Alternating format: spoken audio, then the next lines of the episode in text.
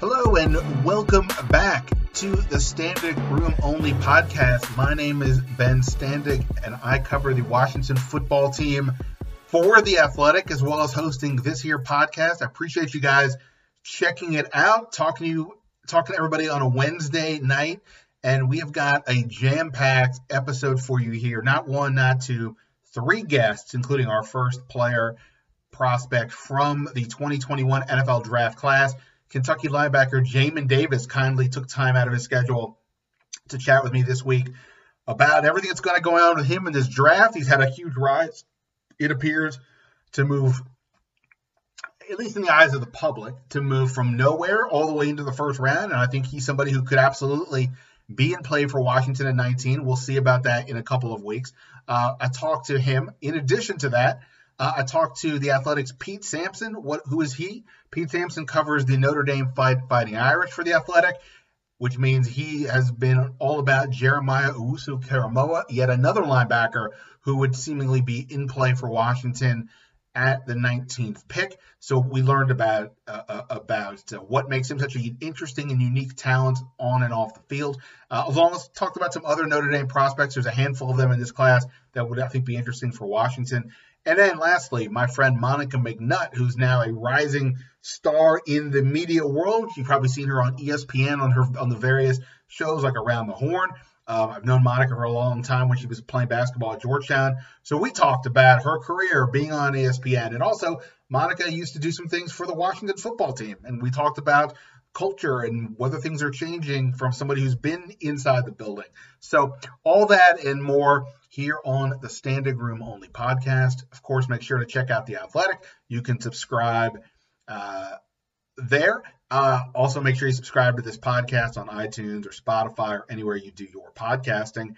Um, I hope everybody's doing well. Sometimes I forget to say that. Oh, you know what else? Sometimes I forget to say. Sometimes I forget to say that this podcast, this episode is we have a we have a sponsor. My friends at All Pro Reels. Uh, all Pro Reels is your credentialed digital media company covering all major professional sports teams in the Washington D.C. area uh, through photography and videography. With a database of over 25,000 images, whether you're looking for in-game content or content with your favorite player, APR has you covered, and I know Joe Glorioso and his team, they're out at the Nats these days a lot. So if, you, you're a Nats person, check them out. Uh, you know, if you're just into social media, check them out on Twitter and on Instagram. Um, so uh, anyway, I hope everybody is doing well. Uh, you know, a, there's a still uh, we're, we're, all still dealing with a lot here uh, with regards to uh, the pandemic, but it hopefully feels like things are moving back to normal. Um, and uh, you know, we'll we'll take it day by take it day by day. Um, on this day, we kind of was kind of an interesting day in the in in the Washington football team world, and that's because tight end uh, Sammis Reyes um, spoke to the world. Who is Sammis Reyes? It's a question we wouldn't even have asked that question one day ago because nobody had heard of him until Washington announced that they had signed him, uh, an international player in the sense that he's from Chile. He matriculated to the United States, played basketball at Tulane, uh, and then somehow he signed with the Washington football team. And we're all kind of like, uh, what's going on here? What is happening? Um, we got more color on this today. It was a really fascinating interview. Uh, Sammis had a great backstory. Um, 14 years old, he moved from Chile to the United States by himself didn't speak English, but he had a dream, and his dream essentially was to play basketball. Which, look, it's impressive enough that he was able to get a a D1 scholarship to play at Tulane. Uh, obviously, that did not lead to him playing professional basketball, though he said he was, I believe, on the Chilean national team. Um, at least at a certain age level, they have different uh, teams on, on different levels. In any event, he has been living in the Washington D.C. area for the last year. Uh, he told us that he has spent some time, he was making some money uh, teaching people how to, you know, coaching people up to play basketball, but obviously that was tricky because of the pandemic. So he spent five months, he said, delivering DoorDash. Uh, I got that out of him on the question I asked. And when he said that, I said, well, decent chance that you delivered food to me because I've been ordering DoorDash quite, quite a lot. Um, and uh, it was a really impressive really impressive story. And I, I uh, you know, I haven't written about it yet. We'll probably get to it later down the line. I'm sure some of my other colleagues have, have already banged out a story on that, and it was interesting for sure. Um, from the context of the football team, what does this mean? Well, obviously, it's they're taking a shot. Um, what I guess was interesting about this is why did why why did they sign him rather than just simply go the internet? He was he was coming through the, the, the league's international program. I believe the same one that had David Beta, if I'm saying that last name right. To be honest, I'm not sure. Beta Bata um, on the practice squad all year. He was when you have an international player, they don't count on your roster in any way, shape, or form. You're allowed to have an extra spot. But this is not that. Washington actually signed him um, flat out to be part of the training camp roster.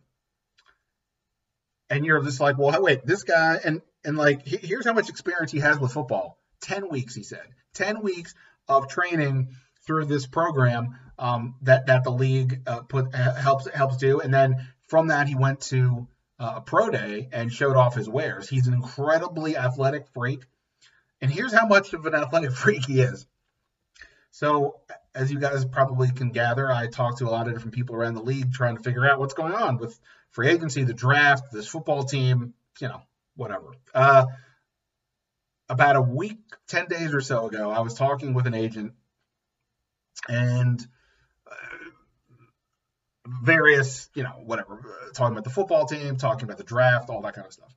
And we randomly were, were talking about the University of Florida in some way, and he told me that he had just fairly recently at that point, or you know, or you know, yeah, fairly recently at that point, he had had a, a scout from another team. I'll just, uh, I'll say an NFC East team, not not this one, um, tell him that there was a kid at the at the Florida Pro Day that was part of this international group that was showing off for scouts, and that this kid apparently blew minds. That he was looking like Gronk was the quote I was given. Um, and I'm like, okay, well that's pretty interesting. Like, what's the deal with that? And the agent was like, well, I don't know much beyond that other than he's from Canada. I'm like, okay. So I looked, I was looking up online. I Canada. I don't know. Don't see anything. If you Google Florida Pro Day tight end, you know, a lot of Kyle Pitt stories come up. So wasn't anything on that front either. And um, I, you know, I kind of just, well, okay, that's interesting. I, I don't know what this means, and kind of move on. Well, turns out, obviously. Oh, and then the point was that for this, not only did this person look like Gronk, th- this NFC East team was gung ho to sign him. And what Reyes told us today was that a lot of teams reached out. About 20 of them contacted him, uh, and and you know a handful were looking to to make a move. And obviously, the team that got got him last was the Washington football team. He because he was living in this area, he said that Washington effectively was the team he wanted to be with. So, you know, sometimes you know luck plays a big factor. It seems like to some degree that did here. Um, I did have an executive from another team tell me that they did see uh, they weren't at the workout, but saw a video of the workout and were and, and was impressed as an, as based on athletic traits. He's obviously incredibly raw as a football player because again, ten weeks, but nonetheless, a very interesting story. Um, sounds like Washington, you know, from in terms of a of a guy at that you know sort of practice squad level, sounds like Washington, you know, gave him a little bit of money to to make this happen. So um, interesting across the board. I have no idea what this means for the football team. I would imagine they still need tight ends. Uh, you know, a guy that has again ten weeks, uh, never played a game, ten weeks of of, of, of real any kind of organized football activities cannot project him onto the 53 man roster right now. We'll see about tomorrow. uh, but a very interesting story. Excited to see what happens here with Sammis Reyes going forward and to see what he what he looks like on the field. But like I said, athletically, he apparently you know runs fast, big, strong, all the things you're looking for. So uh, you know, as, and he wouldn't be the first basketball player to convert. Obviously, a lot of them have done this before. Mo Alie-Cox from VCU is a guy currently in the league in in that uh, in that range. Antonio Gates is obviously maybe the most famous convert out there. So we'll see what happens. Um, another fun storyline to keep track of as we get closer to uh, training camp at, at, a minimum. We'll see about the offseason. The, the league did put out a schedule today, and basically it's going to be a lot of virtual stuff for a while. Uh, but we'll see what happens uh, when we get past the draft. We'll talk more about that um, in, in the days ahead. But for now, let's focus on this podcast. So up first, we'll start with my conversation with Kentucky linebacker Jamin Davis. From there, uh, the Athletics Notre Dame beat writer Pete Sampson talking Jeremiah Owusu Koramoah and some of the other Notre Dame prospects. And then we'll talk with my friend Monica McNutt about her career, the Washington football team, little Georgetown basketball, and some more. All that here on the Standig Room Only podcast. All right. Uh, very excited to welcome to the Standig Room Only podcast a guy whose, whose name we're going to hear about for years to come in the NFL. He is uh, Jamin Davis, linebacker at Kentucky, and a projected first round pick. Joining us here, Jamin, man, I really appreciate your time. I, I can't even imagine how busy your schedule is these days. How's it going? I'm doing pretty good. I'm just keeping my head above water, honestly. So uh, thank you for having me. Yeah, yeah, no, no, no sweat. I, I really appreciate it. Uh, like, uh, I know, I'm sure when you grow up and you imagine one day possibly playing in the NFL, I imagine that jumps to the actual playing, maybe skips over some of this pre-draft stuff where you have to go through the workouts and you go through the team meetings. It's obviously different this year because of COVID, but how is it? How, how has this been going relative to expectations, or were there no expectations because it's such a different world this year? Um, honestly, it was anything but predictable with everything that's going on as far as COVID. Uh, I always wanted to live my dream out and get a chance to go to the combine and stuff like that. And everything is just completely different because of COVID. So, I mean, I'm just taking everything as it comes my way and just running with it, honestly. I mean, I think that's all any of us can do in, in, in this last year for sure. So yeah, that's I think that's the right attitude to to to take. Um, all right, so I'm going to spin through uh some some random questions for you. Like I, am sure you know you've done other interviews and you've been asked a lot of the same stuff. Some may repeat, but I'll try to be a little more random in a few other ones. Here's one I'm, I'm just always fascinated by with athletes is the diet, the, the diet that you guys that you maintain and like foods that you have to uh, uh, stay away from. Um, I've seen pictures of you. You clearly have pushed dessert away. Uh, it, it, appears you, you know you you you know you, you you you and I are the same species, but we are very different in terms of how our bodies look. You're you're you're you're you're chiseled and cut like NFL teams want a player to look like, and I look like the before picture in in the uh, before and after pictures. So tell me about your diet. Like you clearly have to, you know, eat uh, uh, enough to maintain your your your stamina out of the field. You're 234 pounds, six three and a half. You run a four three seven, but you got to be strong enough to take on offensive linemen and pulling guards. So what's your what's your basic diet like these days? Get as you're getting ready for everything. What what what's your what, what's the caloric intake? I love I love these stories. Uh, I mean, surprisingly, it's nothing too crazy that you would like be expecting or anything like that. I just tend to just really stay away from fast foods and things that I know that that it probably mess up my body in the long run. So, uh, as far as I look at it as a car, like you got to be mindful of what you put in your engine, and as, as far as everything goes, uh, just making sure I'm staying on top of my proteins and my carbs, and up until just recently, I've been getting into a lot of different fruits as well. So. Right. I mean, you're you're not a 350 pound offensive lineman who who who who needs to eat 12 times a day or whatever. Uh, so when you say like stay away from stuff, like when's the last time you actually had fast food? Last time I had something like McDonald's. Uh,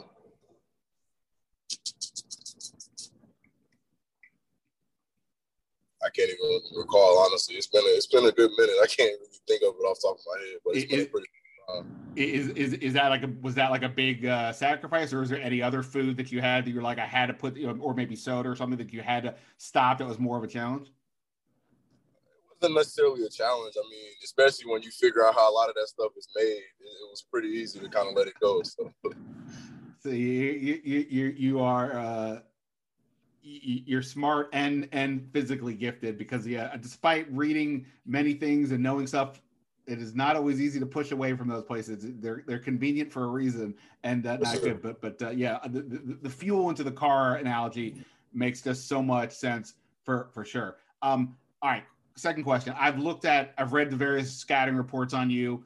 In terms of making sense, you make a lot of sense for all kinds of teams who need linebackers. Um, the team I cover, the Washington football team, needs linebackers. So to me, you would make some sense there as well but I've read their scouting reports. Tell me your scouting reports. If a team, the team that drafts you, what is that team getting in Jamin Davis? Uh, whatever they want me to be, honestly. A guy that's a, a truly gifted as far as athletic abilities, I guess you could say. And honestly, somebody that will step in and do whatever I need to do, whether it's from special teams or playing center if you need me to. It's just a guy that just really be stepping in and just making immediate impact. Well, if, they, if you have to play center, you might have to start eating six meals a day or something. Uh, but like in terms of linebacker, obviously there's. Uh, do, do you get a sense? I guess there are teams looking. There's you know four three defenses. There's three four defenses. There's also now with so much sub packages. You know, uh, going with only two linebackers, and the linebackers have to use bin coverage a lot. I, am sure you can do anything, but do you get a sense from teams kind of where maybe more looking at you than, than not? Not necessarily. That's one of my things I try to take pride in is being able to play either position. So I mean, they don't really give me like a clear cut answer as far as where I would go or anything like that. They just make sure that I know like that I'm ready to step in and just take on any any challenge they throw at me. So speaking of challenges, so you, you played obviously in the SEC. That's about as challenging as it gets on the college on the college level. Uh, one of those games this year was against Florida. Um, I know Kyle Pitts and Kyle Trask had a good day. They're, they're good players. What in terms of like obviously Kyle Pitts is considered to be something of a, a, athletic freak like like yourself, so he may be different than a lot of tight ends. But there's a lot of really interesting tight ends in the league. What was the challenge dealing with a guy like that, and how do you think what you were able to to to show athletically in that scenario? How, how did, what do you think that was able to show teams going forward?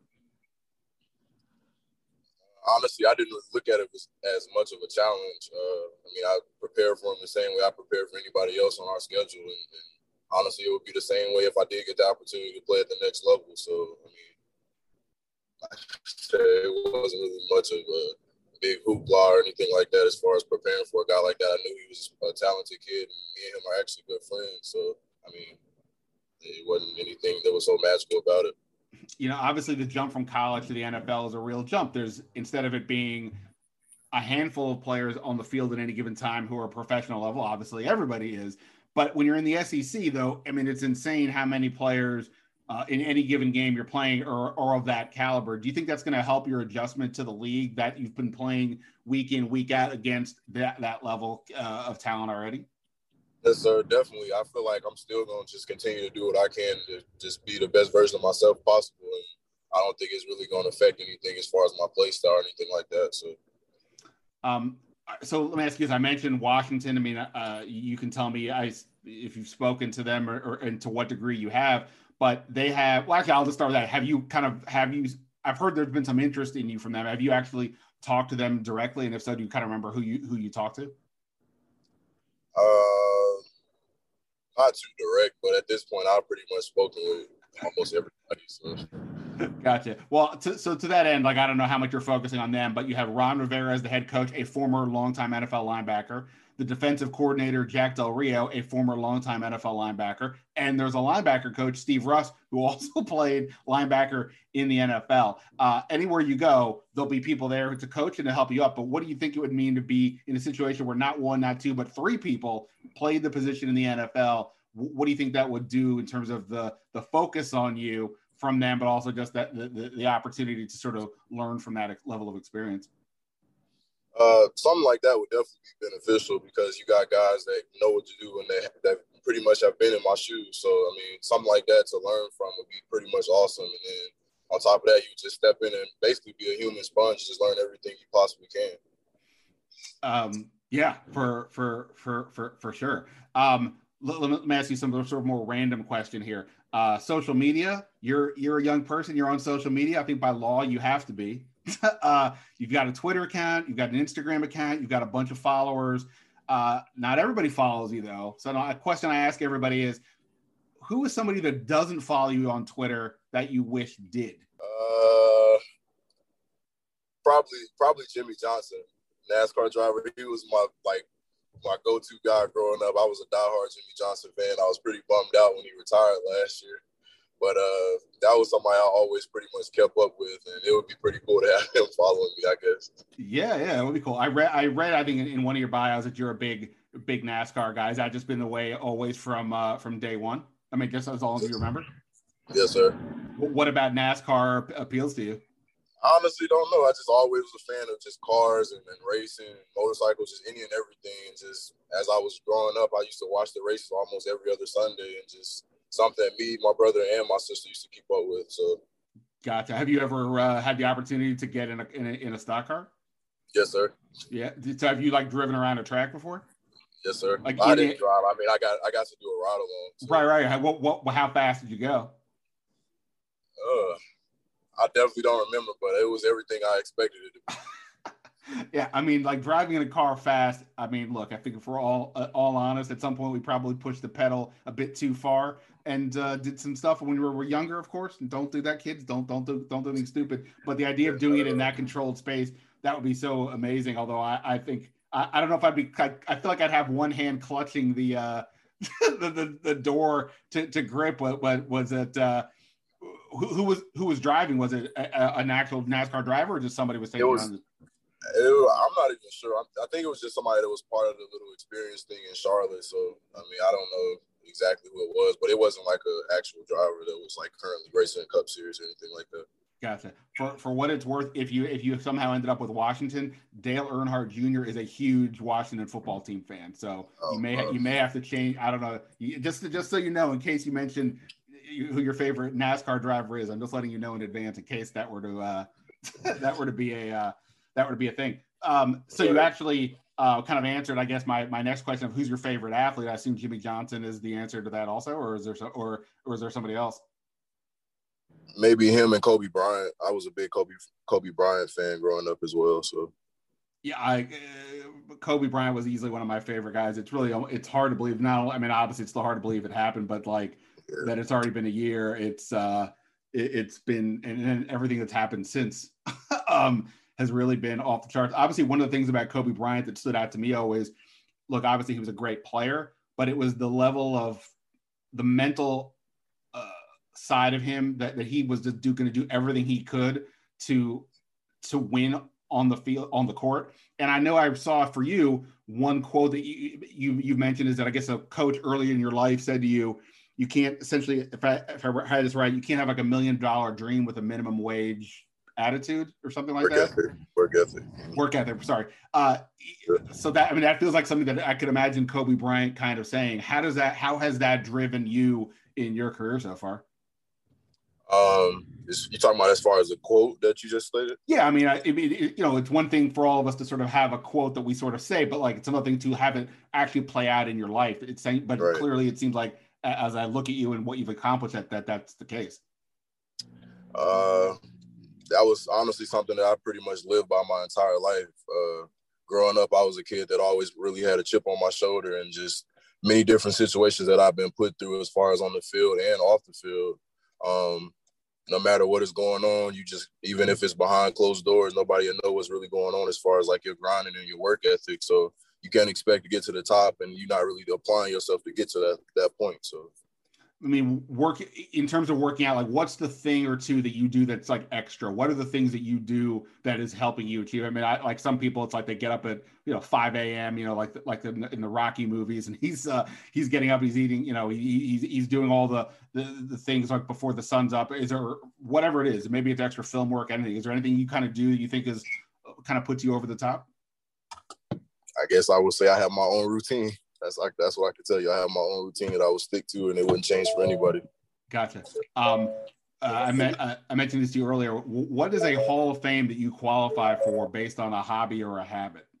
I guess we can throw the NASCAR one back in there. I, I am a guy that religiously used to keep up with NASCAR even throughout the season. So uh, I even used to do my own little simulations and stuff like that on my on my um, gaming system where I would download NASCAR, the Heat, the video game, and I'll just run my own races and stuff like that here and there. That's probably something that I'll do, like make make me Hall of Fame, my Hall of Fame classified. There you go. Yeah, awesome, awesome. Um, well, Jamie, look, I really appreciate the time. Um, I know you're clearly you, you got other things to do. I guess just lastly, what do you think it's what do you think it's going to be like on that day as we get to the NFL draft? That first day, what do you think it's going to be like for you? You think it'll be like a nervous day? You just excited it'll be over with? Excited to get to the next chapter. What do you think is going to be going to run through your mind the most when we get to that that, that first day of the draft? honestly just hoping and praying that I get an opportunity to go to somebody's team and get a chance to get right to work. Uh, that's really my main like focus right now. And it's of course it'll be a dream come true, of course. But I mean, honestly, I just hope and pray I can get the opportunity. And, and obviously, it's been written about it, especially recently in, in, the Athletic. Bruce Feldman wrote a story about you, and and, and my friend Nikki Jhabvala wrote about you in the Washington Post about that. Like not even that long ago, nobody was talking about you in the first round range, and now all of a sudden you've become this guy. Is it is it surprising to you that it's come like this, or is it just the rest of the world is catching up to what you already kind of knew?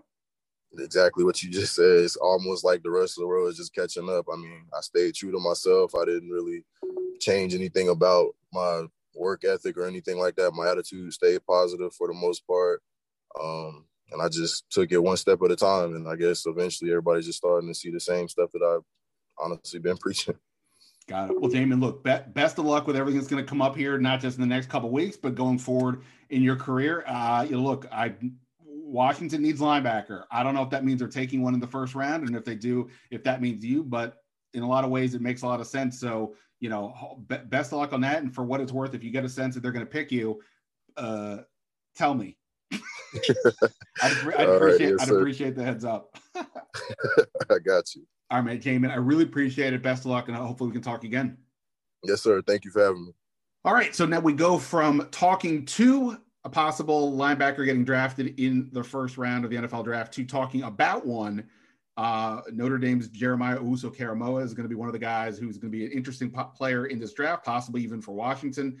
And here to talk about him and some other guys from the Fighting Irish is the Athletics, Pete Sampson, our Notre Dame insider. Pete, man, how, I, first of all, I really appreciate the time. How is life? I, I, assume, are you, I don't even know, are you actually in South Bend or, how, how's, how's, how's that going? Uh, South Bend has been great. I've, I've been here for about 16 years now. So it um, sort of, I, I enjoy the, you can be at campus in five minutes or less. Um, makes it fairly convenient compared to covering an NFL team where that's just not possible. Uh, but yeah, Notre Dame is in the middle of spring practice. It's a pretty big turnover of the roster, which is why there's such an interesting story around draft time because they lost a lot of high end guys that are, you know, and Jeremiah Owusu-Koramoah is um, the top of that list.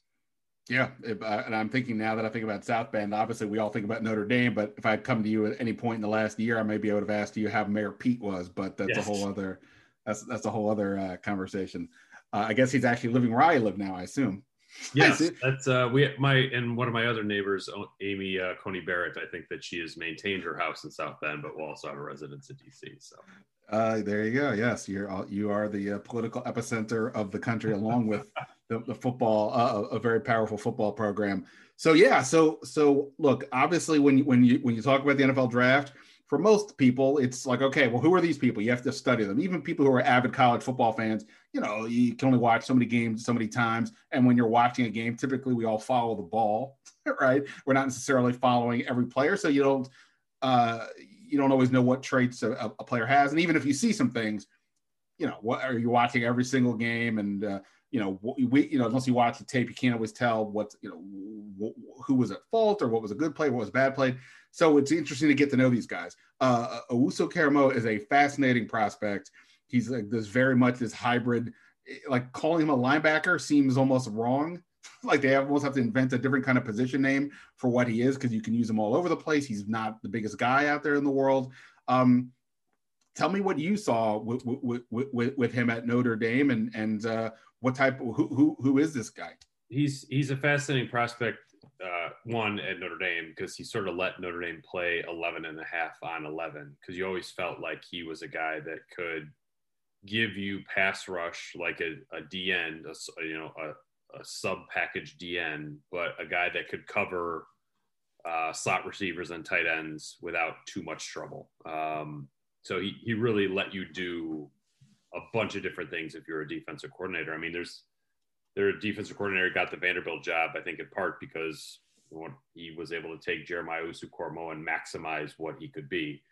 But it, it, really takes some creativity, I think, to get that out of him. If you're a DC that is sort of stuck in I play the way that I play at the next level, I, I could see him not being a great fit um, or not being maximized at that level. But I mean, an incredible hitter. Um, I mean, I, I wrote a story during the season where I interviewed a physics professor because I wanted to try to better understand like how does this guy hit as hard as he does for only being 215, 220. Um, you know, when he strikes you, it's a, a 245, 255 type of collision. So I think he, I mean, he's one, he's a great interview. If he goes to Washington, congratulations to you. Uh, it's great. It'll be great uh, in press settings. But if you're a defensive coordinator, you got, you got to find a way to maximize him because he, he could easily be a tweener in a bad way at the next level um, or or a hybrid in a good way, and that that's sort of down to what your defensive coordinator can do with sort of a flex safety outside linebacker. Um, uh, because you're a college football fan, I'm assuming you pay at least some attention to Isaiah Simmons. Yes, last year. So, so, so he's the one that sort of a comparison, at least in a loose one, because with Simmons it was very much also this hybrid. You can use him in all over the place. But Simmons was about 240 and here we're talking about somebody who I think just put on weight to get to 220, 225. Yeah, so that's that's tricky to me because I mean Simmons was rangier, right? I mean he was a taller prospect. The Owusu-Koramoah, there was some thought like, all right, well, do you want to bulk him up and turn him into like a will linebacker? I guess that you could. Um, I wonder if you would sort of lose what makes him special if you tried to do that though, because um, he's not. You don't.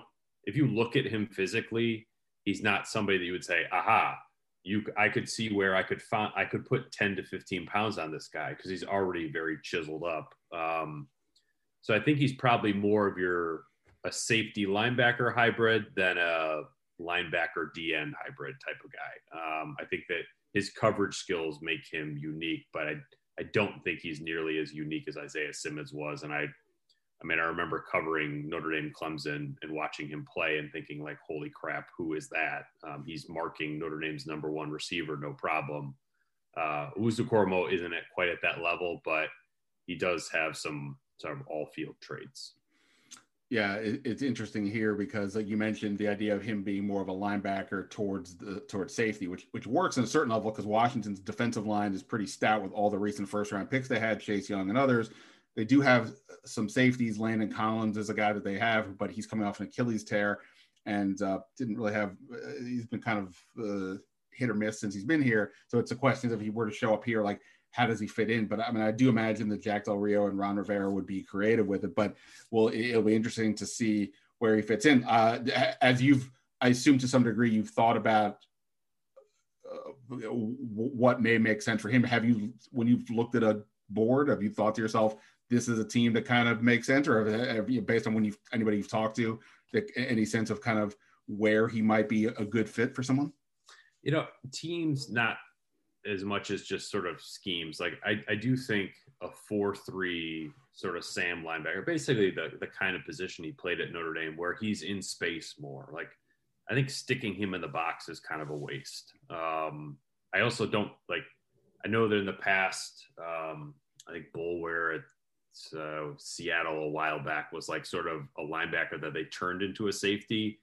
I don't I don't see that being a fit for him either. The way that the NFL game has evolved since then. So, I mean, I, I do think he's sort of uh, in space linebacker who can help you cheat in nickel, um, but keep your base personnel on the field because he's sort of he can play a nickel position. Um, you know, as I've seen him interviewed in draft situations and people ask, you know, are you a safety or are you a DN or your corner? Like, no, he's definitely a linebacker who can like sort of stretch what your defense is capable of doing. So, I mean, if you're if you're a four three scheme who ha- is short of space players um, at the second level, I think that's that's where you would you would activate that. Um, if you're hoping to turn him into a safety, I think that's that's probably a reach too far. And you mentioned that if he comes here, you know, kudos for me and my colleagues yes. on the on the on the writing side.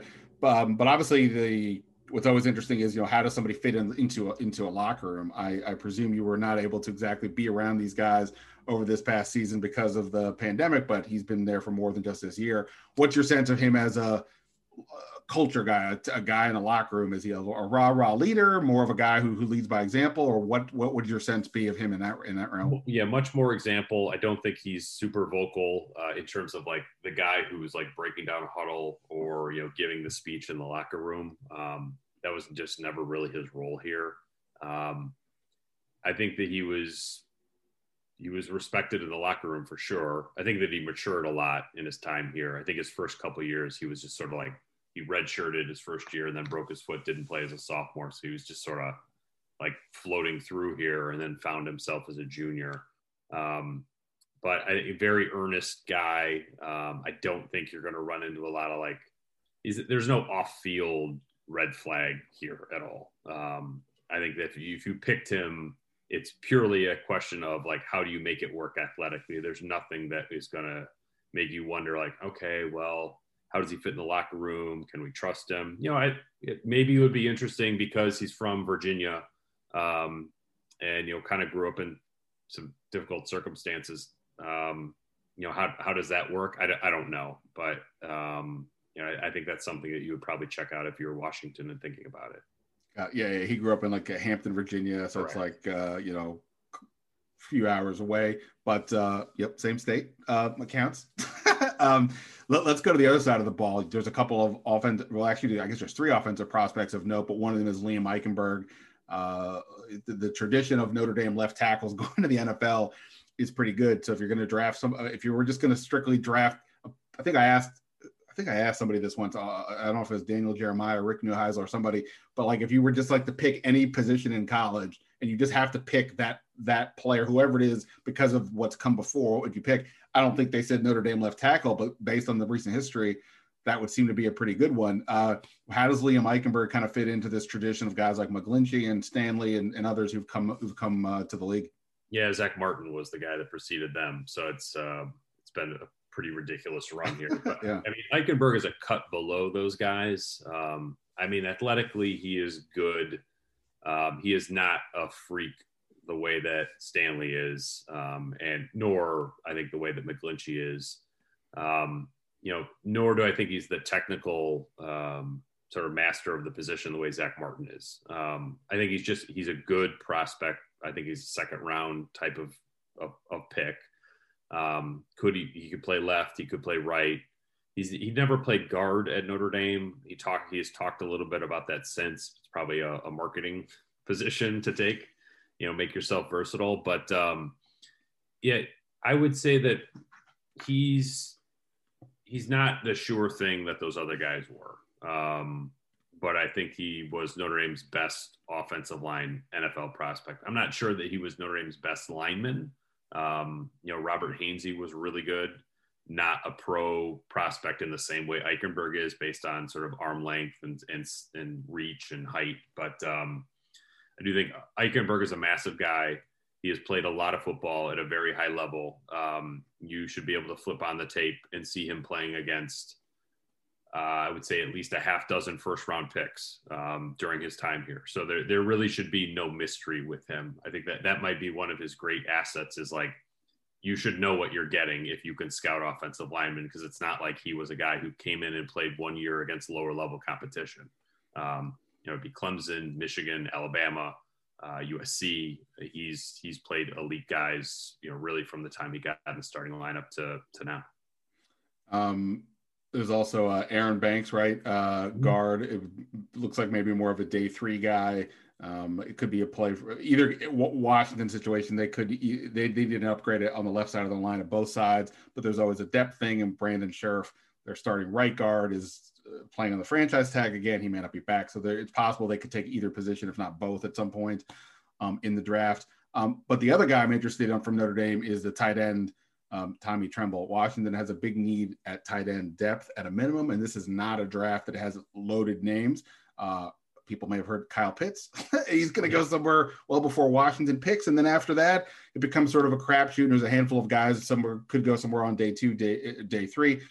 Tremble seems to be one of them. Uh, my friend Bobby is a huge Notre Dame fan, and he just all he ever told me was this guy blocks like he's crazy, and yeah. like it seems to be the big the big thing with him. What what's the deal with uh, Tommy Tremble? that is your guy Bobby is on it. Um, he blocks like he is a madman. Um, loves that part of the game, which is thing is sort of like the inverse of your typical tight end these days, uh, where you have they catch first and you have to teach them to block. Um, with him, it's the other way around. I think that Uh, the upside there, one, the physicality the, at the point of attack, but not necessarily as like an inline tight end. Like he's somebody that you would want to move around, motion, offset. You know, he played fullback and short yardage, um, could split out wide in a combination with the receiver. So I, I, think he's somebody that you need a creative play caller to maximize. Um, the receiving part is interesting because he he never was really targeted all that much. Um, and even last year, I think he was targeted seven times in the Duke game, and then maybe 15 times the rest of the season. Um, you know, part of that is Notre Dame's lead tight end, Michael Mayer, is a future first round pick in two years. I mean, he's a, a ridiculous talent. So Tremble was not as good as him, um, but he was still better than 99% of the other tight ends in college football.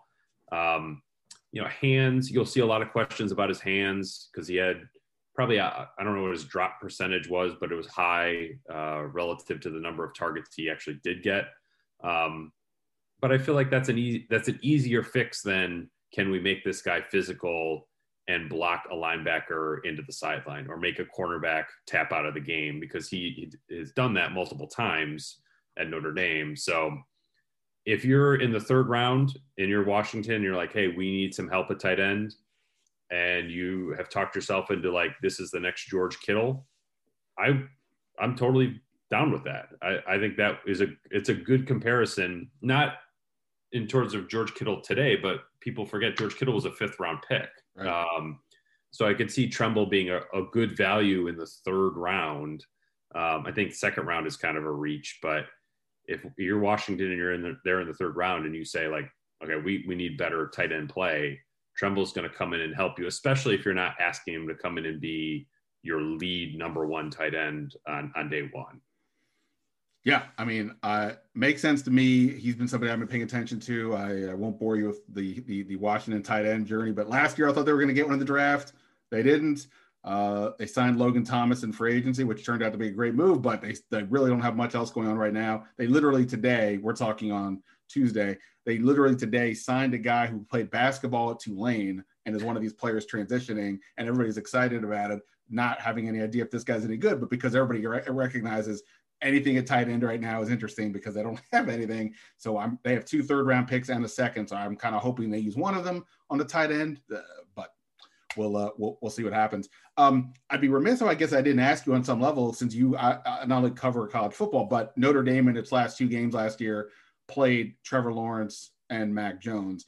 Uh, obviously, Alabama's good, and I'm sure Mac Jones looked good in that game. You know, for all kinds of reasons. When you were watching that game, did you think to yourself you might be watching a guy who's going to be picked third in the NFL draft? No, and I still don't understand it honestly. Um, I you know this was a, a I talked to people who covered Alabama, and I, I basically want to know like, all right, who gets the credit on that offense? Is it Devonta Smith? Is it Najee Harris? Is it Mac Jones? Essentially, like rank those three guys. I couldn't tech, I couldn't get anyone to rank Mac Jones above Najee Harris or Devonta Smith. Um, and I don't know if you would rank Mac Jones above Leatherwood um, and all of those offensive linemen that they have. I mean, forget Jaylen Waddle, who didn't play in the game. Um, and that's not to say that Mac Jones can't be an NFL quarterback, but at no point in watching that game are you sitting there thinking like, yes, I'm watching. I watched Trevor Lawrence and Mac Jones. Like, I watched two top five picks back to back. Trevor Lawrence, yeah, I mean that that was pretty obvious, but um, Mac Jones, I just I thought that he was like going to be a mid round pick, um, you know, almost based on reputation.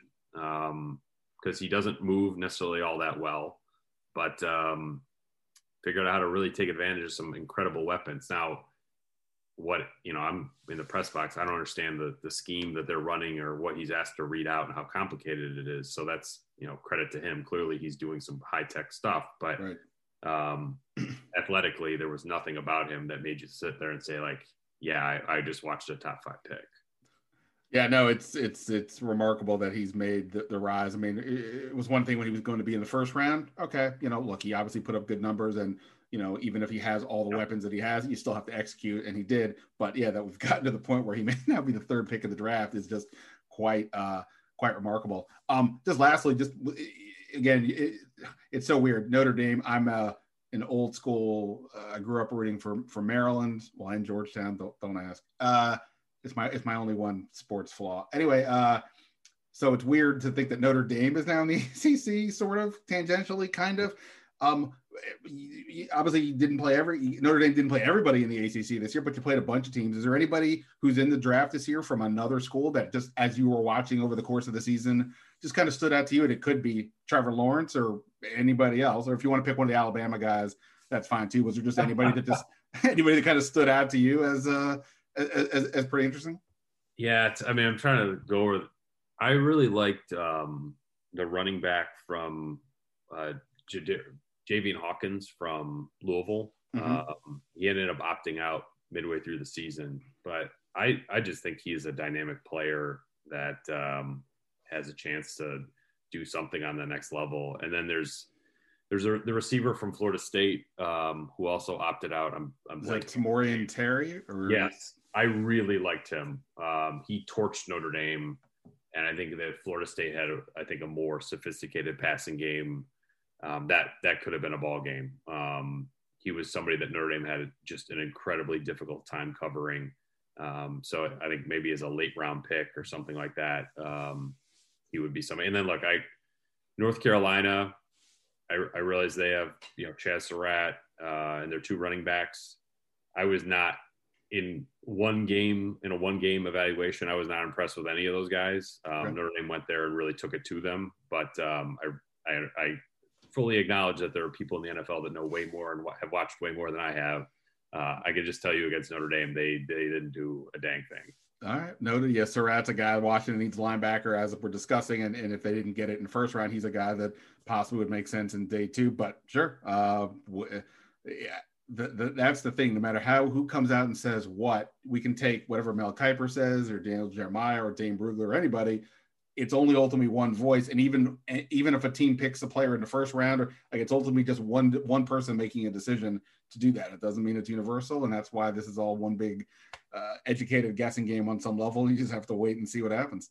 Yeah, I mean, my favorite example of this is like I covered a Notre Dame Pittsburgh game, I think in 2013 or 2014. They had Aaron Donald back then, and Notre Dame just single blocked them against a guy that ended up not sort of giving up football and now is like a consultant in DC. Uh, and Notre Dame players would joke like they and NFL teams need to go out and sign Steve Elmer to play guard against Aaron Donald because he shut him down that one time. Um, you know, so just yeah, you see these elite players uh, in the draft, and you go back and think about the games that you covered just in one-off situations, and be like, that guy was a top ten pick, or that guy turned into an All-Pro. I mean, you just it's hard.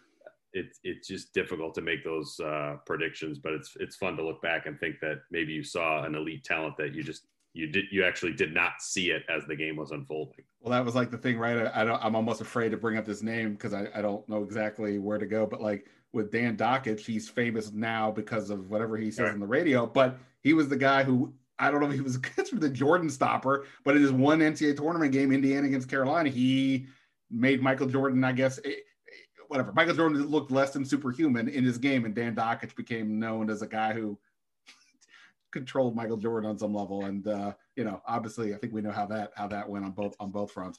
Uh, Pete, man, I really appreciate it. Uh, g- good luck covering spring football. Everybody, go read Pete stuff about Notre Dame. Uh, go back and read what he wrote with the with the uh, what did you say a physicist of, on uh, uh, physics, a physics professor. Physics yeah, professor. it was uh, it was a fun story. And uh, game day, ESPN's college football program ended up picking up and doing a, a feature on it. Um, but it, it, turned into a kind of a fun, very athletic kind of story, right? Like where yeah. you just like think completely outside the box as if the box didn't even exist. So it was a, it was a fun story to do. Awesome. All right. Well, I need to go read that one myself. Uh, definitely appreciate the time. Thank you so much. Yeah, anytime. Thanks. All right. Uh, you know, it's not every time you get somebody on the podcast that you know, once upon a time you knew them when they were uh, a, a, small acorn in the media world that, and they've now grown into this ginormous tree. I don't know if that's the right thing, but whatever. This this ginormous uh, media personality, but we have that pleasure today because joining us here is uh, the legendary Monica McNutt. I don't even know what what do I understand. Are you are you like full ESPN at this point? Like I don't know how these things work. Are you are you like you, do some stuff for them, you do some stuff for other people? Is that what's going on here? But you're everywhere at this point.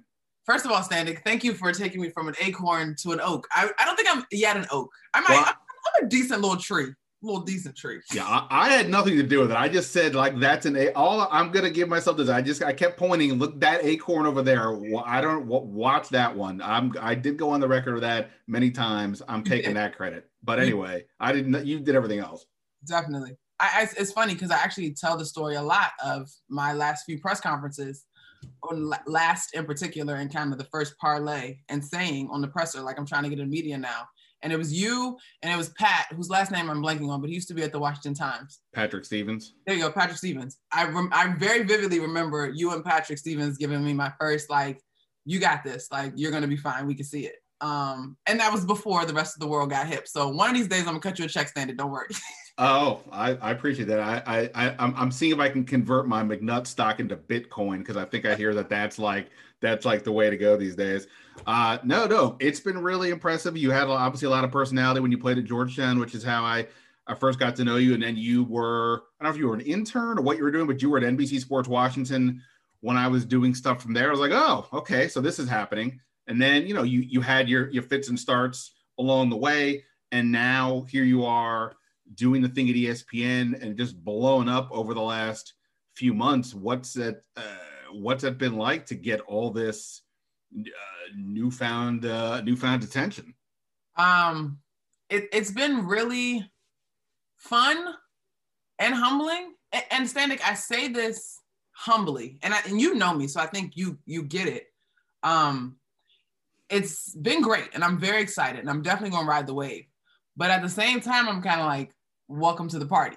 I've been here you know, and I just kind of needed an opportunity. Um, I have the utmost respect for you, though, my guy, because I can remember when I really fully grasped that you were a freelancer at the time. I was like, wow, how does that work? And so now, technically, I'm still a freelancer. Um, and I've been able to cobble it together in a sustainable way, and I'm very proud of that. But I think um, freelancing is a beast, man, and more journalism courses and mentor mentee relationships need to talk about that and how to do it well. So um, I'm super thankful. I'm having a blast.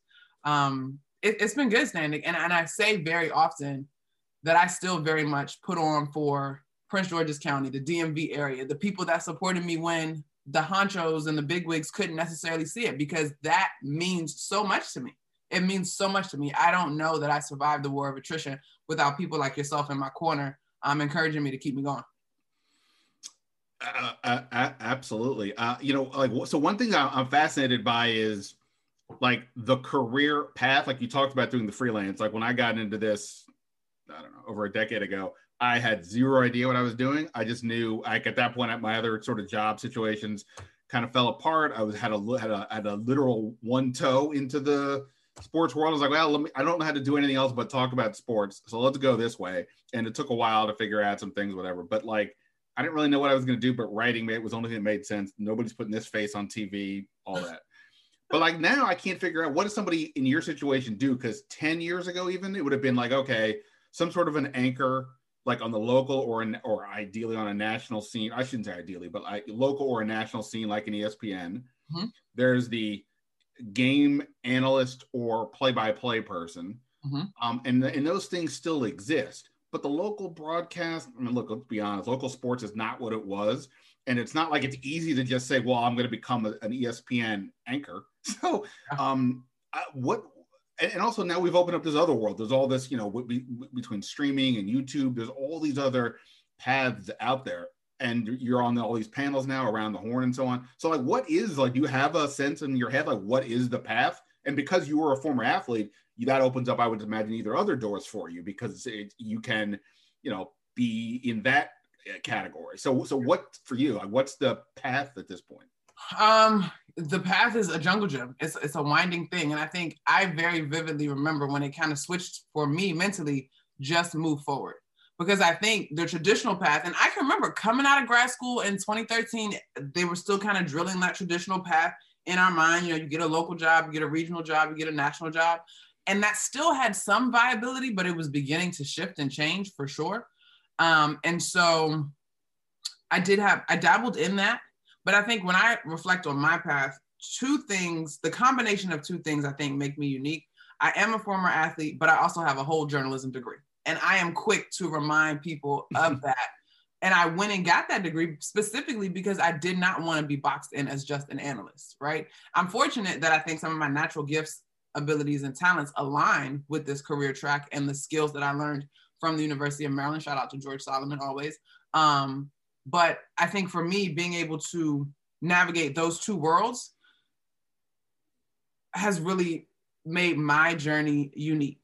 I can bring it down, polish it up, and give you straight hosts, but I also can give you all the energy and personality as a panelist, as an analyst. And so I think that duality has really helped me, which is funny because Standig, I remember like people saying you should specialize. And I was like, mm, I don't I don't want to specialize. I don't think I should have to specialize. I'm good at more than one thing. And so um, I've been really, really fortunate. And I think that again, that's part of the reason why I can be a freelancer because primarily I have not been asked to host much for ESPN. I'm uh, host radio is about the extent of my hosting, but for MSG, like I host a show regularly. Um, and so that duality to me has been special and made me unique in navigating the space you, you reminded me there. You went from Georgetown undergrad to Maryland, so you you uh, so cutest Qudus Wahab followed your path. Is that is that what we're saying here?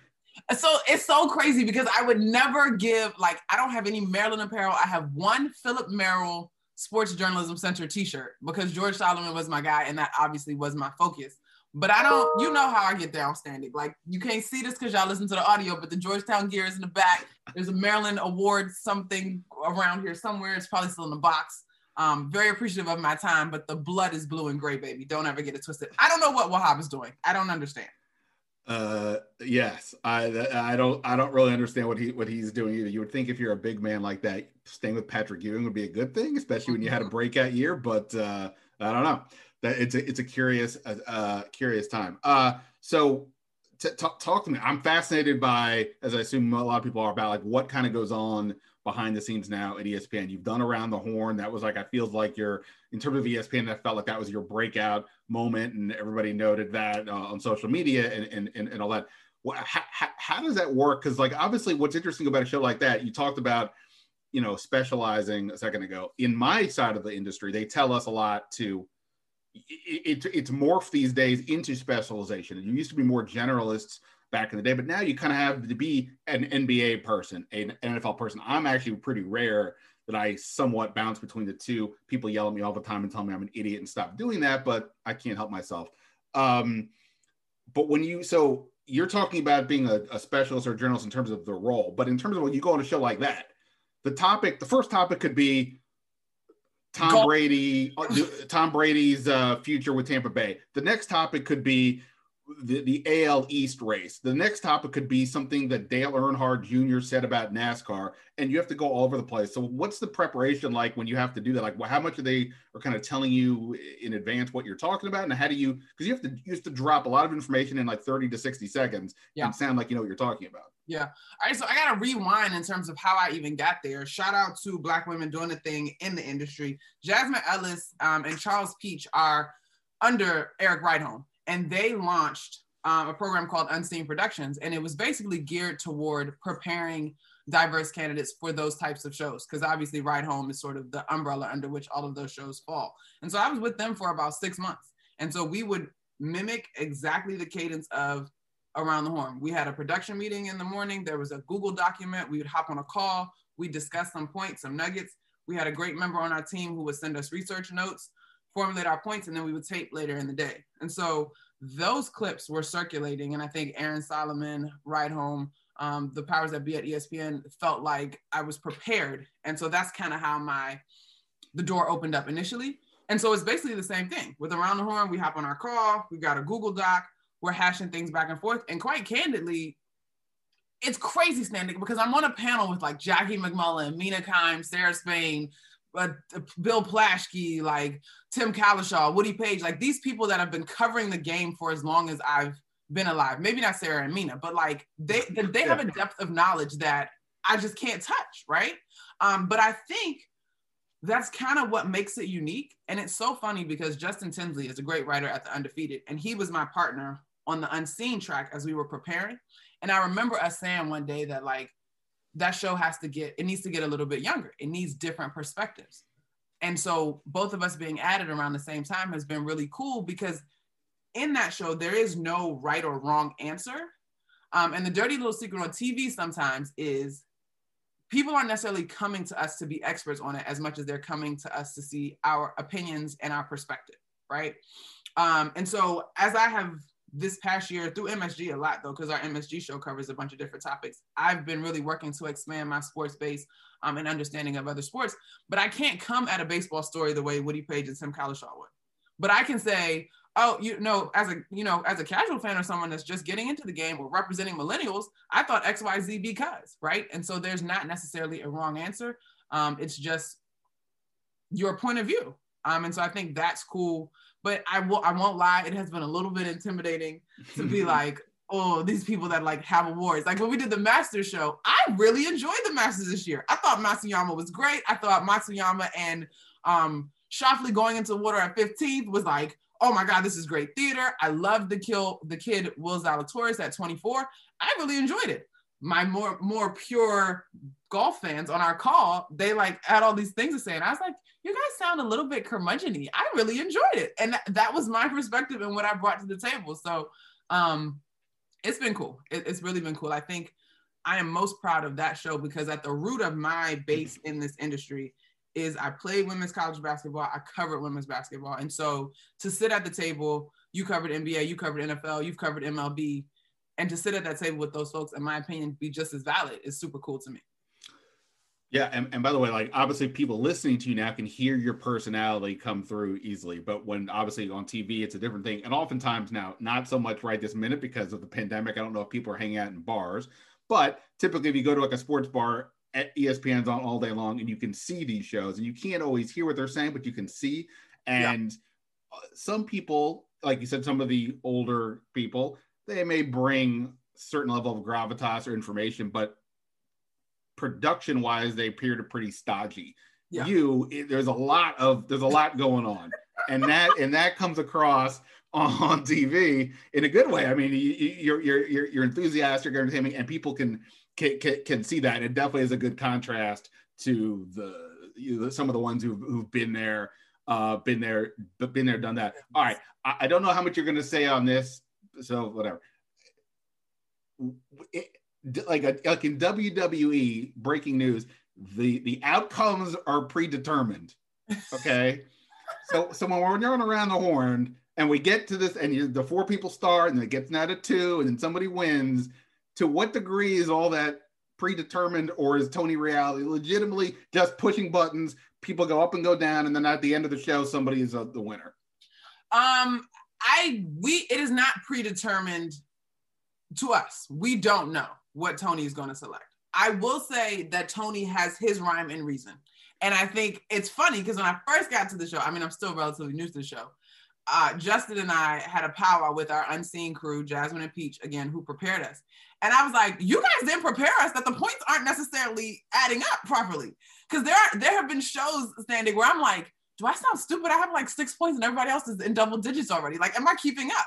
And Tony and the Josh Bard and Aaron Solomon, the production staff, staff are so great. They're they're always like, please don't read too much into the points but you really have to, especially as a rookie, you got to really okay digest that and honestly trust it. So uh, the results are not predetermined. But we you have to, don't you? Like if you win, you have to then give a thirty yeah. second thing. So you have to prepare every time just in case. Yeah, FaceTime. You are advised to prepare your FaceTime just in case. Um, and we don't know at the end of our meetings. Now, whatever Tony may have cooked up in his mind or the kind of mood he's in today, I can't speak to that. But he, I will say this of any show that I've been a part of, I don't know that I've come across a host that takes more care of a product than Tony, which speaks to his longevity, right? Like there's this great face video going of his time at ESPN. He recently signed another deal. Congratulations to him. But Tony takes such good care of that show, of the people on the show. He's incredibly mindful. Um, and he just brings his energy and his heart and soul to it. I, I, remember when he called me when I was getting the call up. We talked the night before, which was super cool. And he like was bugging me because I was kind of busy, not bugging in a bad way, but he pressed me to follow up. He's like, no, we got to talk before you come on the show. Um, and he takes such tremendous care of it. I've only met him once. Obviously, he's based here. I think I've only met him once, maybe oh, he's twice. in New York now. Oh, he's in New York now. Okay. Well, when they were, oh, I, I guess that's true. Well, when, when, he was here, yeah, yeah, that's how long ago. So when he was here as, I don't know if he was stat boy at that time at PTI or whatever, but like he just came across as incredibly nice. Uh, and, yeah. I, and and most people in our industry suck. So uh, I'm I'm kidding, sort of.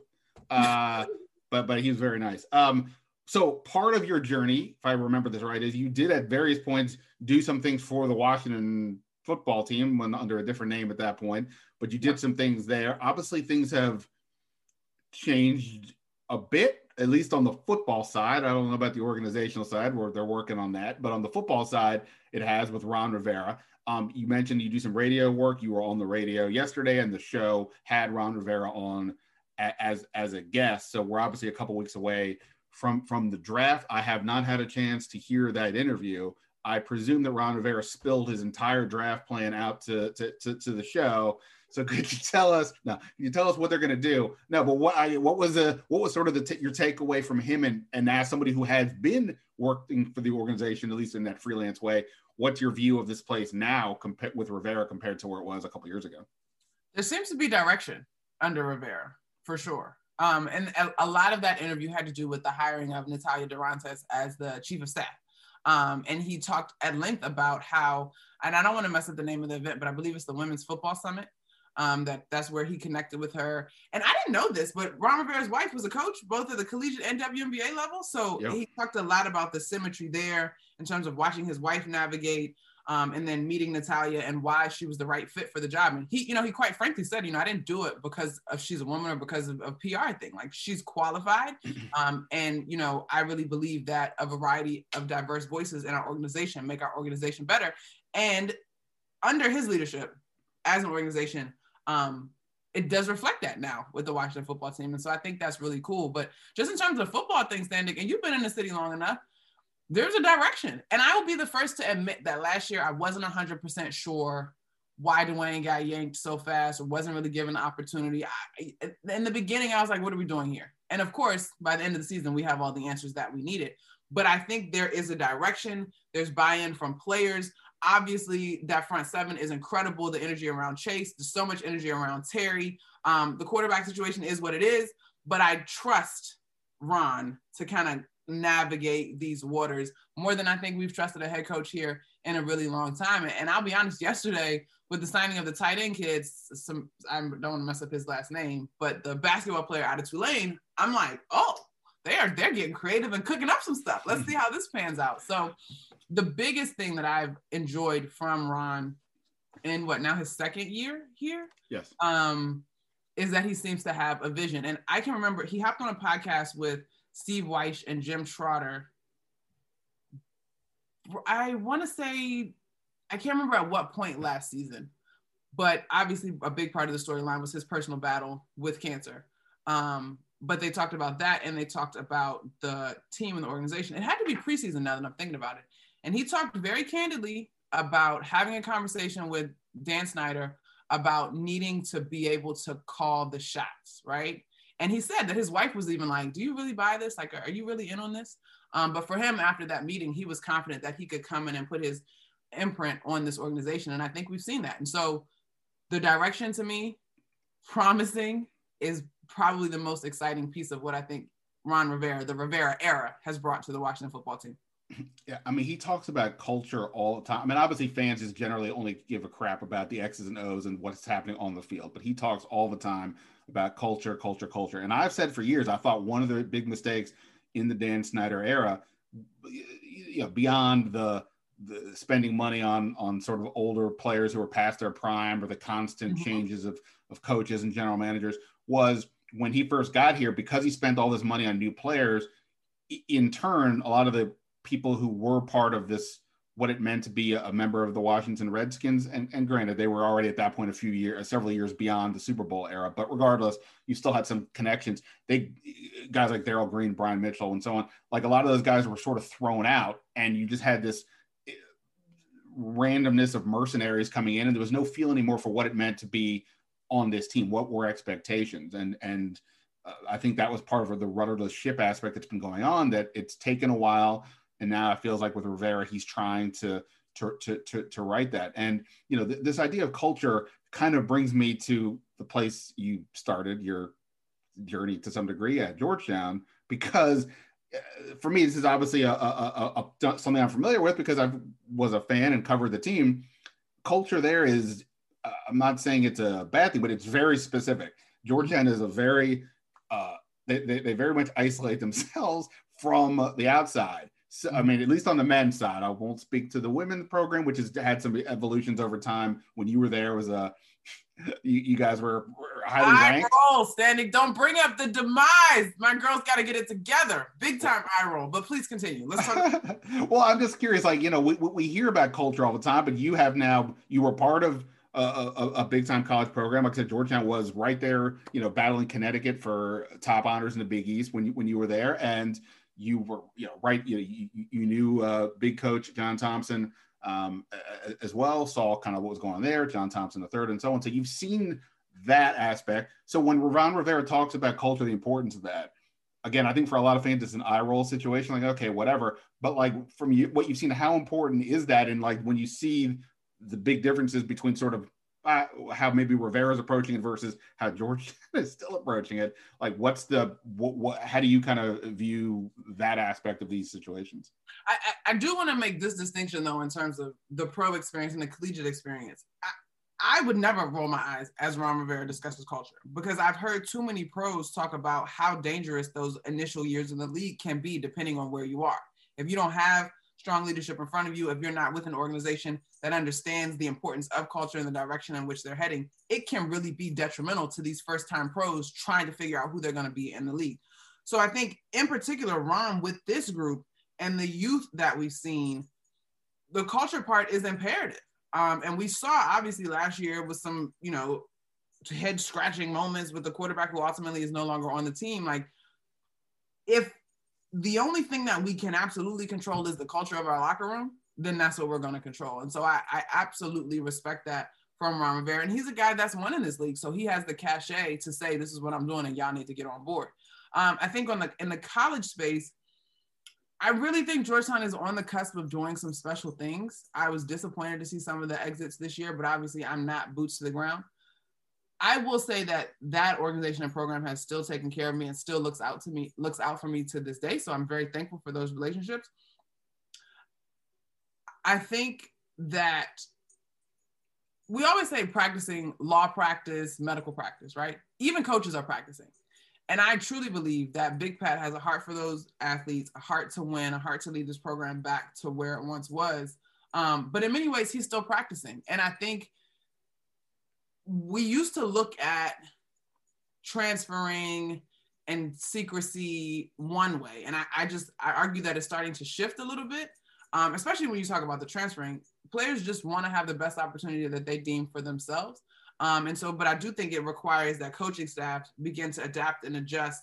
And the recruiting becomes a daily thing now, right? If you want guys to stick around. I'm super excited about the class that he has coming in there. Um, but I think it is unfair to just toss out Hoya paranoia and not acknowledge Big Pat's entire experience as both a student athlete, a professional, uh, NBA level assistant, and now getting to the college level as a head coach. Um, and Big Pat, I mean, Big John was like a father to him. So, of course, he carries some of that to a degree. Um, but I think ultimately he's going to be judged by the results that he puts out on the court.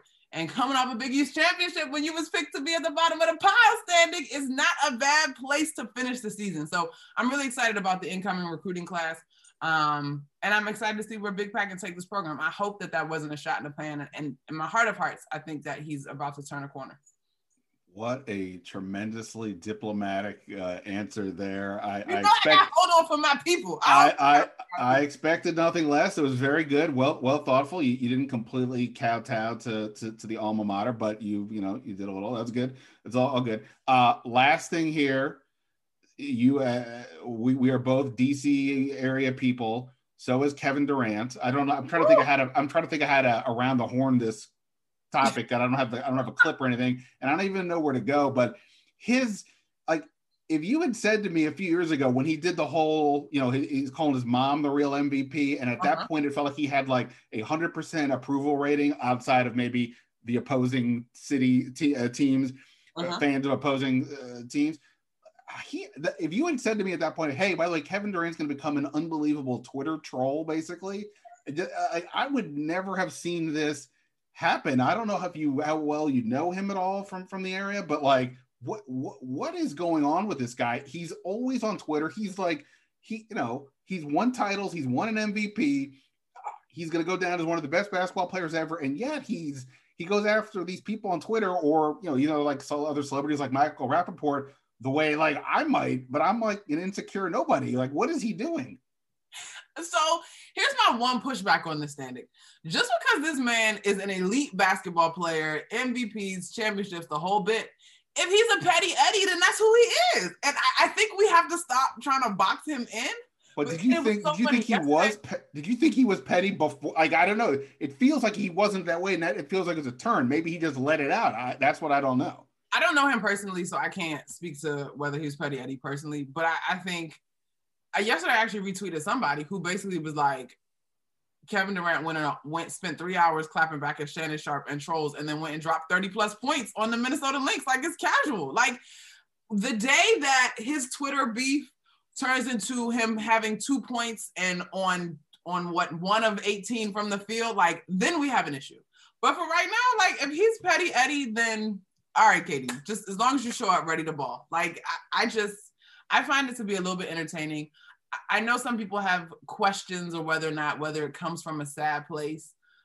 He just got time in my mind. Like he's a very successful businessman. He's a very successful NBA player, and he got time. I, I it's funny though because spinning this back to my ascent and some of the places that I'm in, athletes can clap back like this. That you know what I mean? That's the era that we're living in, and I'm fine with us disagreeing. I'm very mindful to be respectful, um, but I, I just think it's it's funny, and, and and it does think you make you think twice before you go running your mouth because you're going to be held accountable for whatever you said. And I think that that is okay. I don't think that as talking heads, I kind of hate that term, but I guess I'm sort of one of them.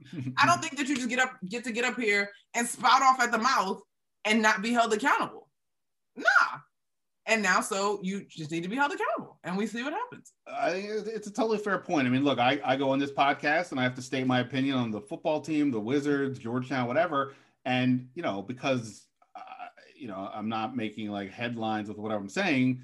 Those people don't necessarily need to say something. Now, I have had have had people over time behind the scenes like say what the you know what the hell or pushback or or things along those lines. But you know, but yeah, I, it, because nobody does it publicly, you can probably fall into a comfort zone of just continuing to do it and to do it. And it is refreshing on some level to see somebody like Durant push back against whomever. The interview he did with Charles Barkley or the TNT group this mm-hmm. year, where Barkley's asking him a question and he just gives like one word answers clearly to Chuck, not not being a fan of whatever Barkley had said to him. Um, it's interesting. I like I said, it's just such a bizarre turn from he just seemed like this super nice, humble kid that he's turned into this like other type of personality. It's but, I mean people evolve, but it's just interesting to see it. I was I was just about to say that Standig. Like I think and, and I can relate to this experience a, a little bit, not quite to Katie's level that I would become Petty Eddie, but I do think that we grow. And I think playing the good dude role and like Thunderstruck, the, the movie comes out and, and the shoes get released and, and all of this as you're kind of ascending. And then once you arrive, I think one of the most significant things that I've heard Katie say recently is like he's more than all of this. Like he's going to be good either way. I do think that he he wants to win a championship, and I don't think he would deny that. But I think he now has this perspective that like this is me, take it or leave it. And if y'all gonna call me cupcake and deem me a villain for going to go join uh, Golden State, then fine, I'm gonna be a villain. Like, and that's that's okay. I personally enjoy it. It gives us plenty of fodder. Um, and like I said, he's still getting buckets. So go ahead, Patty Eddie. Yeah, uh, he's. I mean, it's really uh, it's unbelievable what he's doing when he's on the court. Hopefully, he can stay on the court more, and we focus more on that than uh, than, than, than him than him uh, put, trying to posterize Shannon Sharpe or Michael Rapaport on Twitter. Uh, Monica, uh, great as as expected. Go follow Monica on Twitter at McNutt Monica. Go watch her on MSG, on ESPN. Listen to her podcast, Buckets, Boards, and Blocks on the Pure Hoops Media uh, Network. Rockstar, keep it going. We're we're we're, we're, rooting for you. We're, we're excited to see where you go next. Uh, just stay out of the Kevin Durant Twitter fights, and, and you'll be fine.